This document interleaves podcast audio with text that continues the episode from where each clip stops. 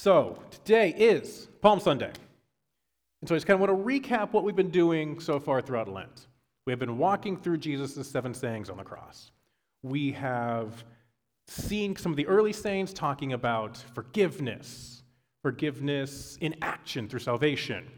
We've seen Jesus take care of earthly needs of people through his mother.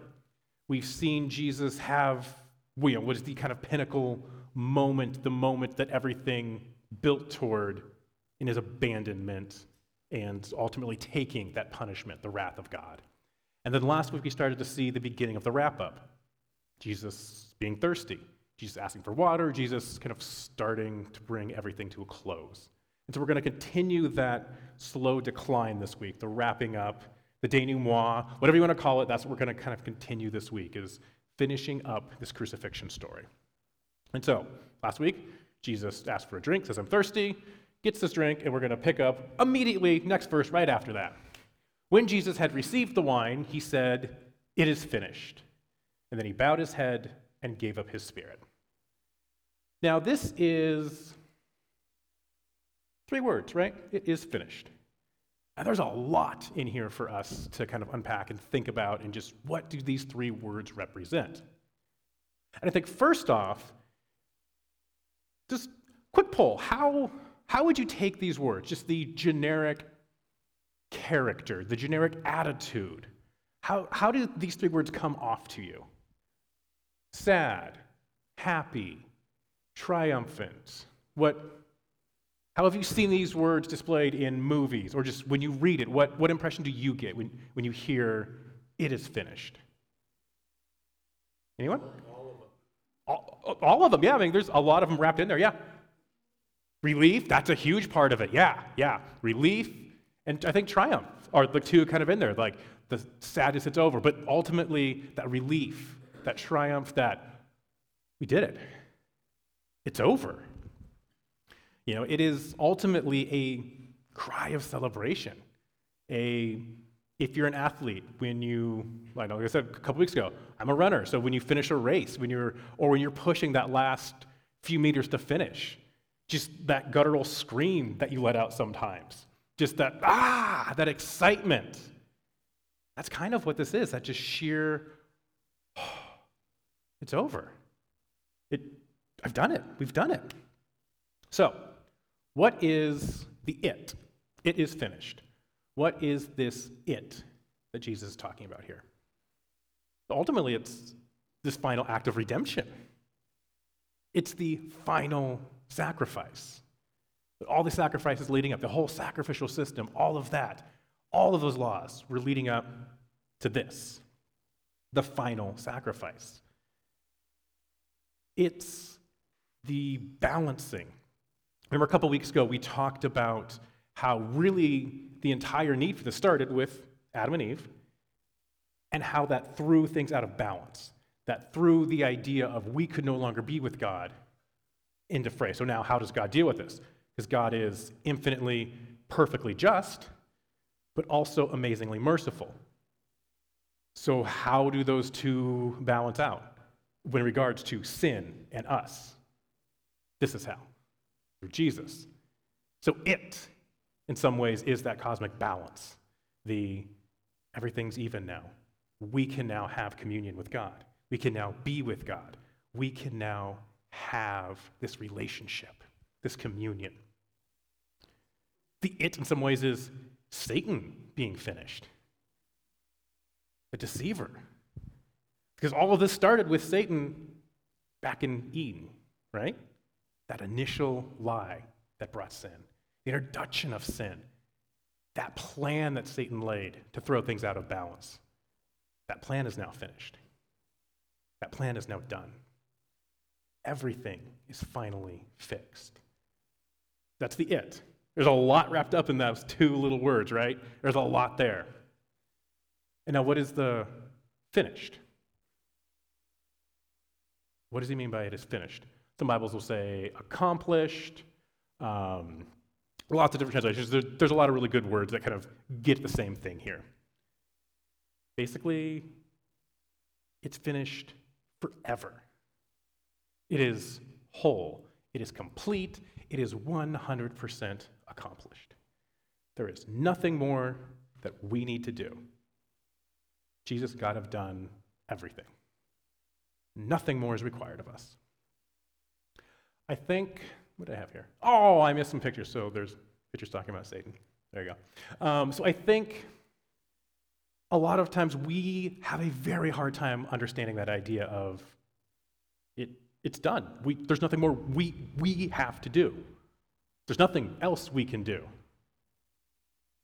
We don't like that idea because we're saying, no, there has to be something I have to do. I have to earn this. I have to do this. And so a lot of times we'll create these kind of systems around it. Even like the idea of baptism. Baptism is not needed for salvation, right? If you are not baptized, that's not an automatic, you're not going to heaven. But a lot of times we have that thought in our head. There's a lot of denominations have that of, it's the idea of the unbaptized. It's, well, Jesus said it is finished, but we need to add one more step to the process. We have to do something above and beyond what Jesus did. No, baptism is important. I'm not saying don't get baptized, obviously.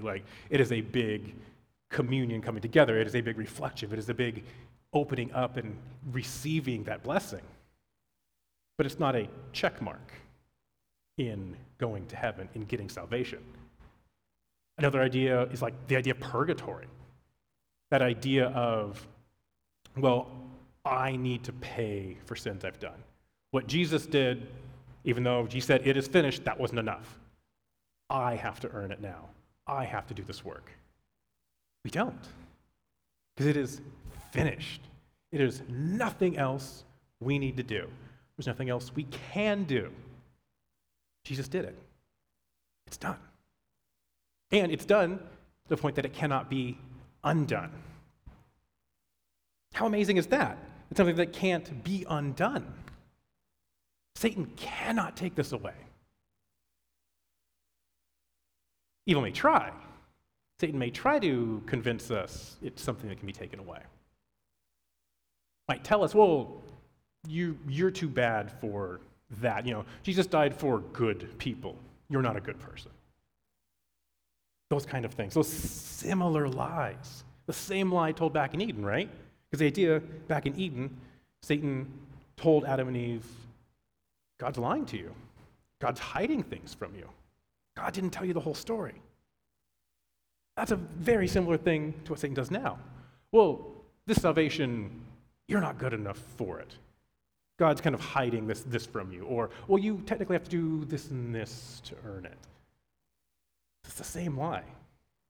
God is lying to you. God is hiding things from you. That's the lie Satan tells over and over again.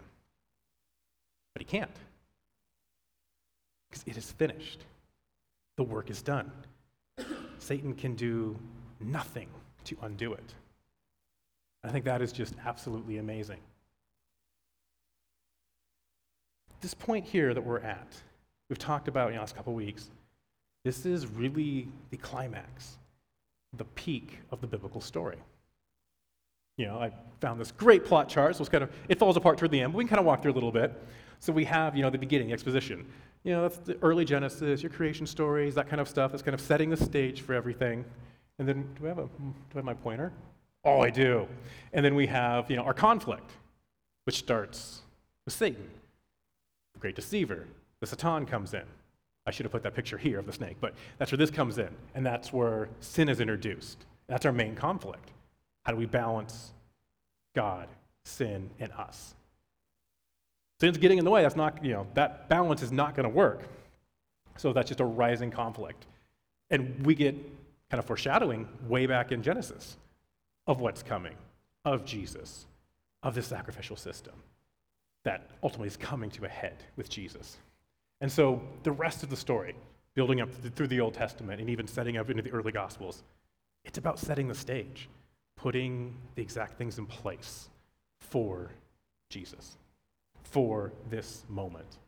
And the climax is what we're reading about now, the crucifixion. And really the climax is the crucifixion and resurrection, those couple days together. That is the absolute climax of our story.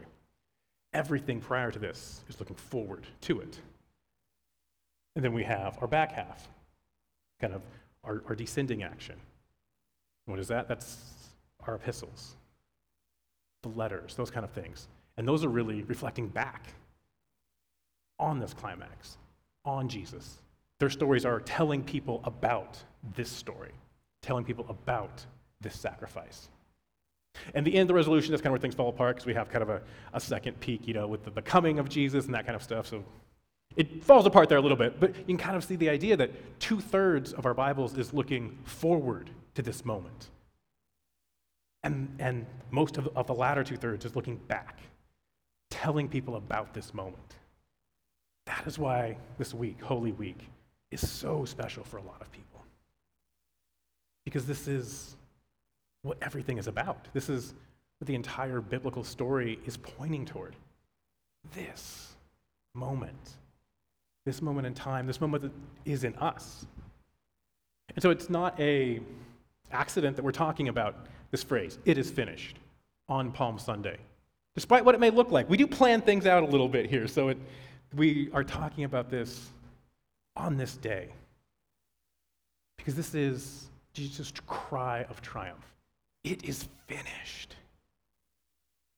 So we're talking about that triumphant cry on the day that the church sets aside to remember Jesus' triumphal entry into the city of Jerusalem.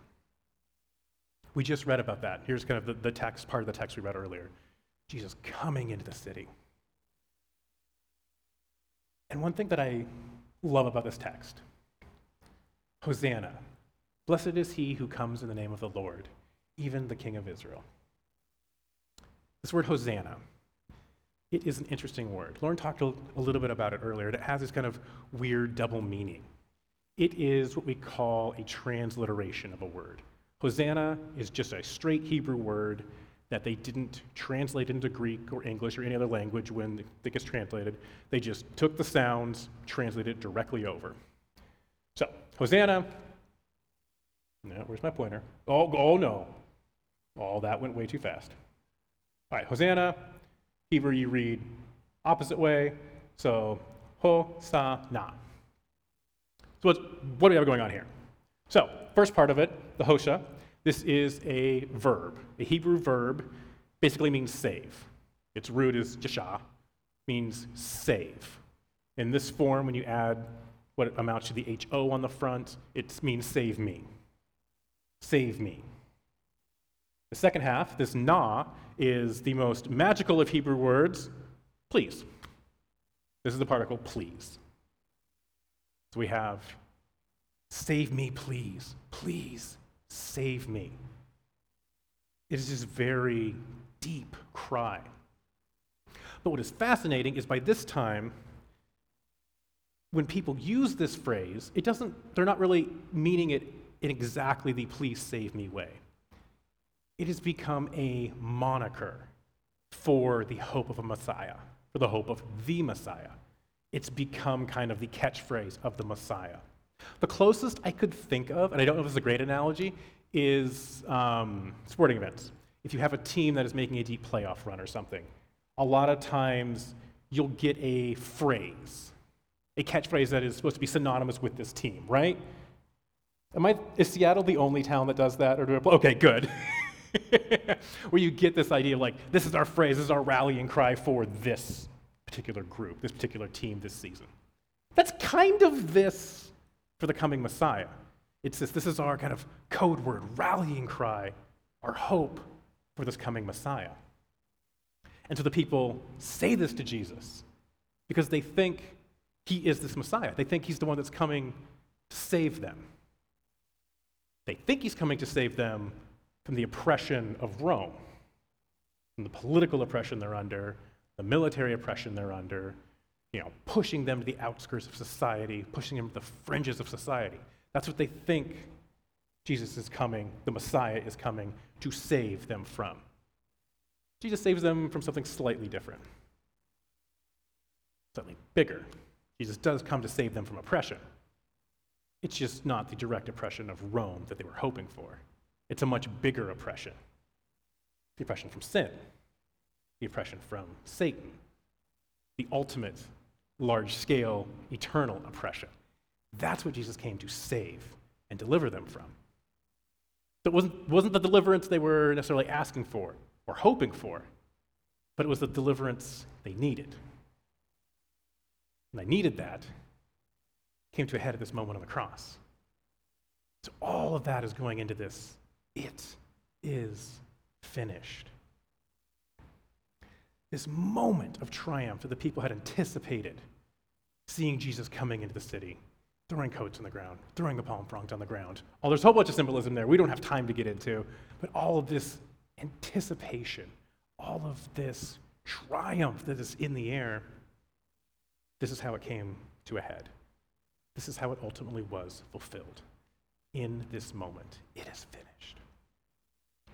As I was kind of mulling this over, I thought, it's kind of an interesting, the people on Palm Sunday, the crowds that were cheering, anticipating this hope, having this triumphant aura, this environment of just, excitement around them.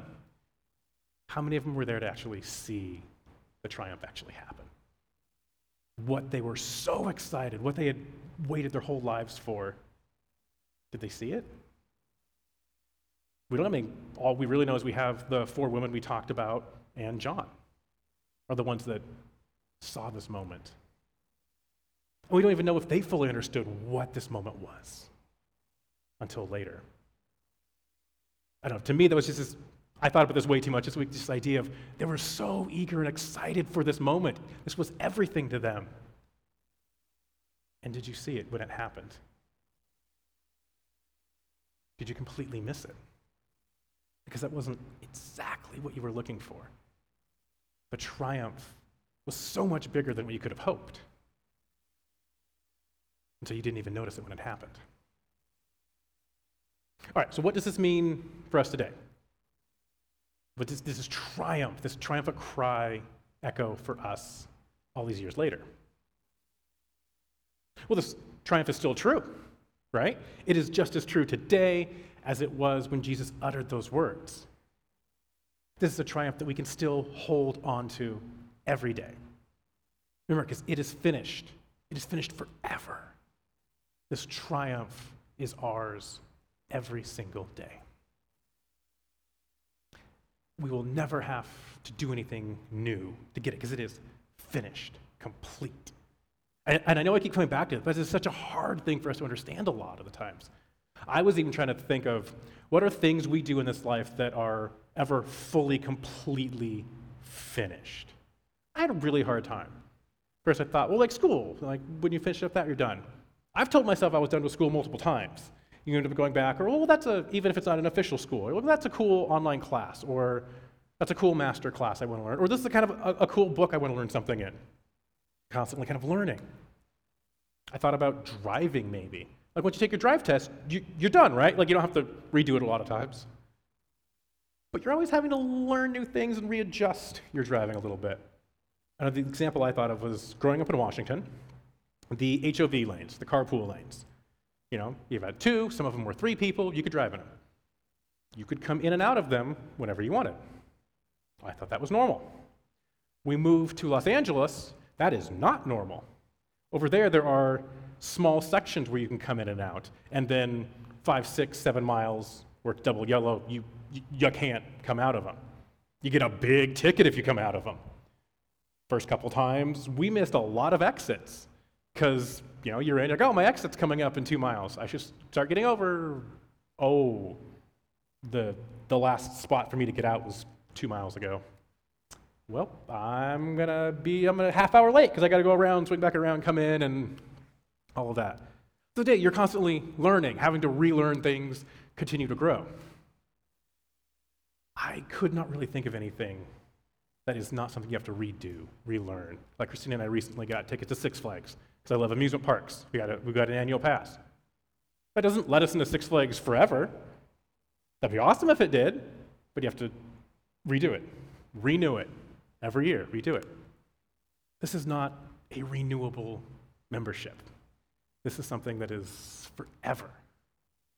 It is finished, complete, for all time.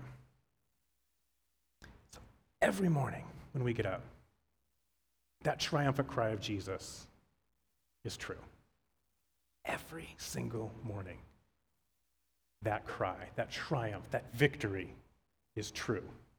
in our lives for each and every one of us. And that should bring us so much peace, right? That triumph that Jesus felt and felt for us is with us every day. We cannot lose it. It cannot be stripped away from us. It is freely given, just out of love, just because God loves us. And so this should be something that we want to tell people, that should inspire us to tell other people about this, right? This peace we have, this hope, it should make us want to tell everything. And that's why the majority of the rest of the New Testament is just that.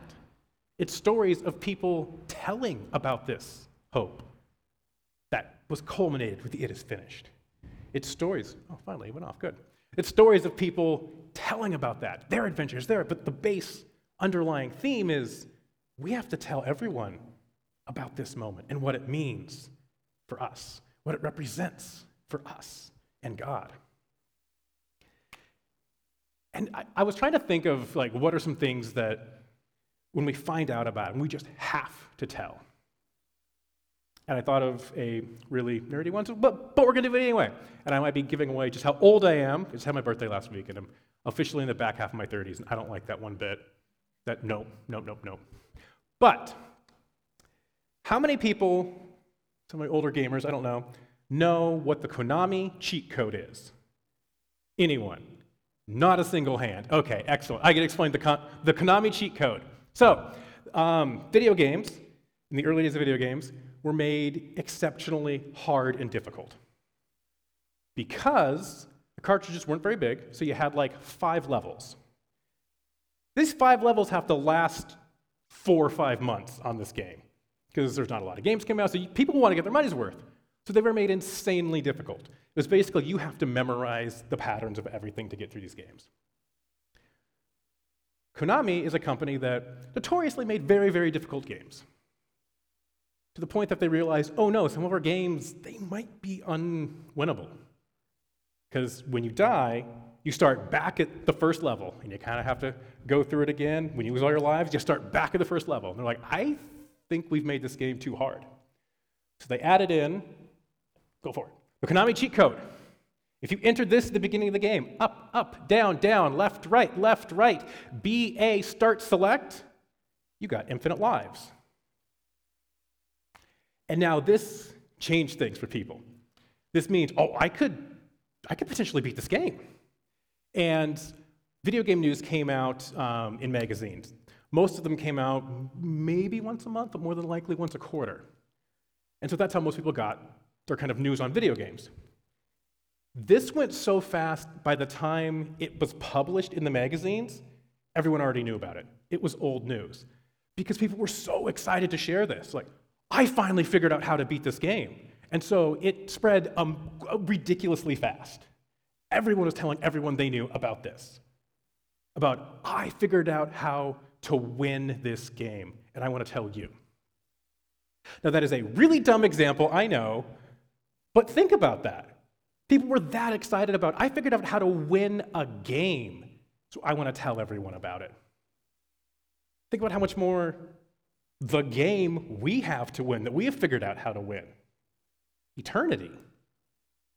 That's the excitement we should be sharing. We should be sharing that with the same excitement people did this, telling everyone about it. And so that's why we really are striving to be a missional church. Oh, I brought it back. Yeah, you thought I was done with these. No, I brought it back. That's why we're striving to be a missional church, to tell people about this. We have the cheat code for eternity. We need to tell them, talk about it. Great environments are talking about it. Remember, these are some of the things we talked about. Praying for people. Praying for people by name. 3 people every day. How's that going? Yeah? See some nodding of heads? Yeah? That's so important for us to doing. Be praying for people by name. The second thing we talked about was creating environments for growth. Creating environments for conversations, environments for building relationships. We call them parties, but they could be whatever fits you. Creating those moments for relationships to grow. creating those moments for conversations to happen, right? How are those going? Yeah? Yeah? And again, they can be completely tailored to you. Because what I think is fun is probably not going to be the same thing you think is fun. So find those environments that work for you and the people you're trying to talk to. And the last thing we talked about was these conversations. You remember the gear shift we had, right? The conversational gear shift. So just see if I can remember it. It was casual conversations to deeper conversations, to spiritual conversations, to salvation conversations. And that went on from there, but those first four were the ones that we really focused on. We talked about being attuned to the Holy Spirit, listening to the Holy Spirit for moments when we could bump up one notch, one gear, one conversational gear. How is that going? How have we thought about those in our conversations? I know for me, when I talk with people, I almost see the gear shift above their head. I'm like, all right, when is this? Nope, not good, not this. Just kind of be thinking about those conversations. They can be so meaningful. And again, like I said in that series, don't be weird about it. Don't be weird. A lot of times we get awkward and weird about it. Have it come from you. Have it come from your personality. But that's why we do so much of this. That's why we're striving to make these a part of our regular patterns. Because of that triumphant joy, that triumphant hope that comes in this moment we read about. It is finished. It, the salvation, everything that's encompassed in that is finished forever, complete forever, and given to us. Given to us with no strings attached. We don't have to jump through hoops to get it. It is given just out of pure love. And that is the excitement we want to be sharing. And this week is a great week to do that. It's Holy Week. It's a wonderful time to be attuned to just thinking, seeing, noticing. How can I share this love? And it could just be praying for someone. It could be something small like that. I would encourage you this week, just think about that. How can I share this story, this love, with someone this week? Very small. Start small. Start with something manageable for you. How can I share this story? How can I show this love this week? That's something we can do? Excellent. So I hope to see you all on Friday in Velazquez Park for Good Friday, and then back here next Sunday for Easter. I'm really excited. Got some good stuff planned. So if I invite our worship team back up here, I will close this out in prayer.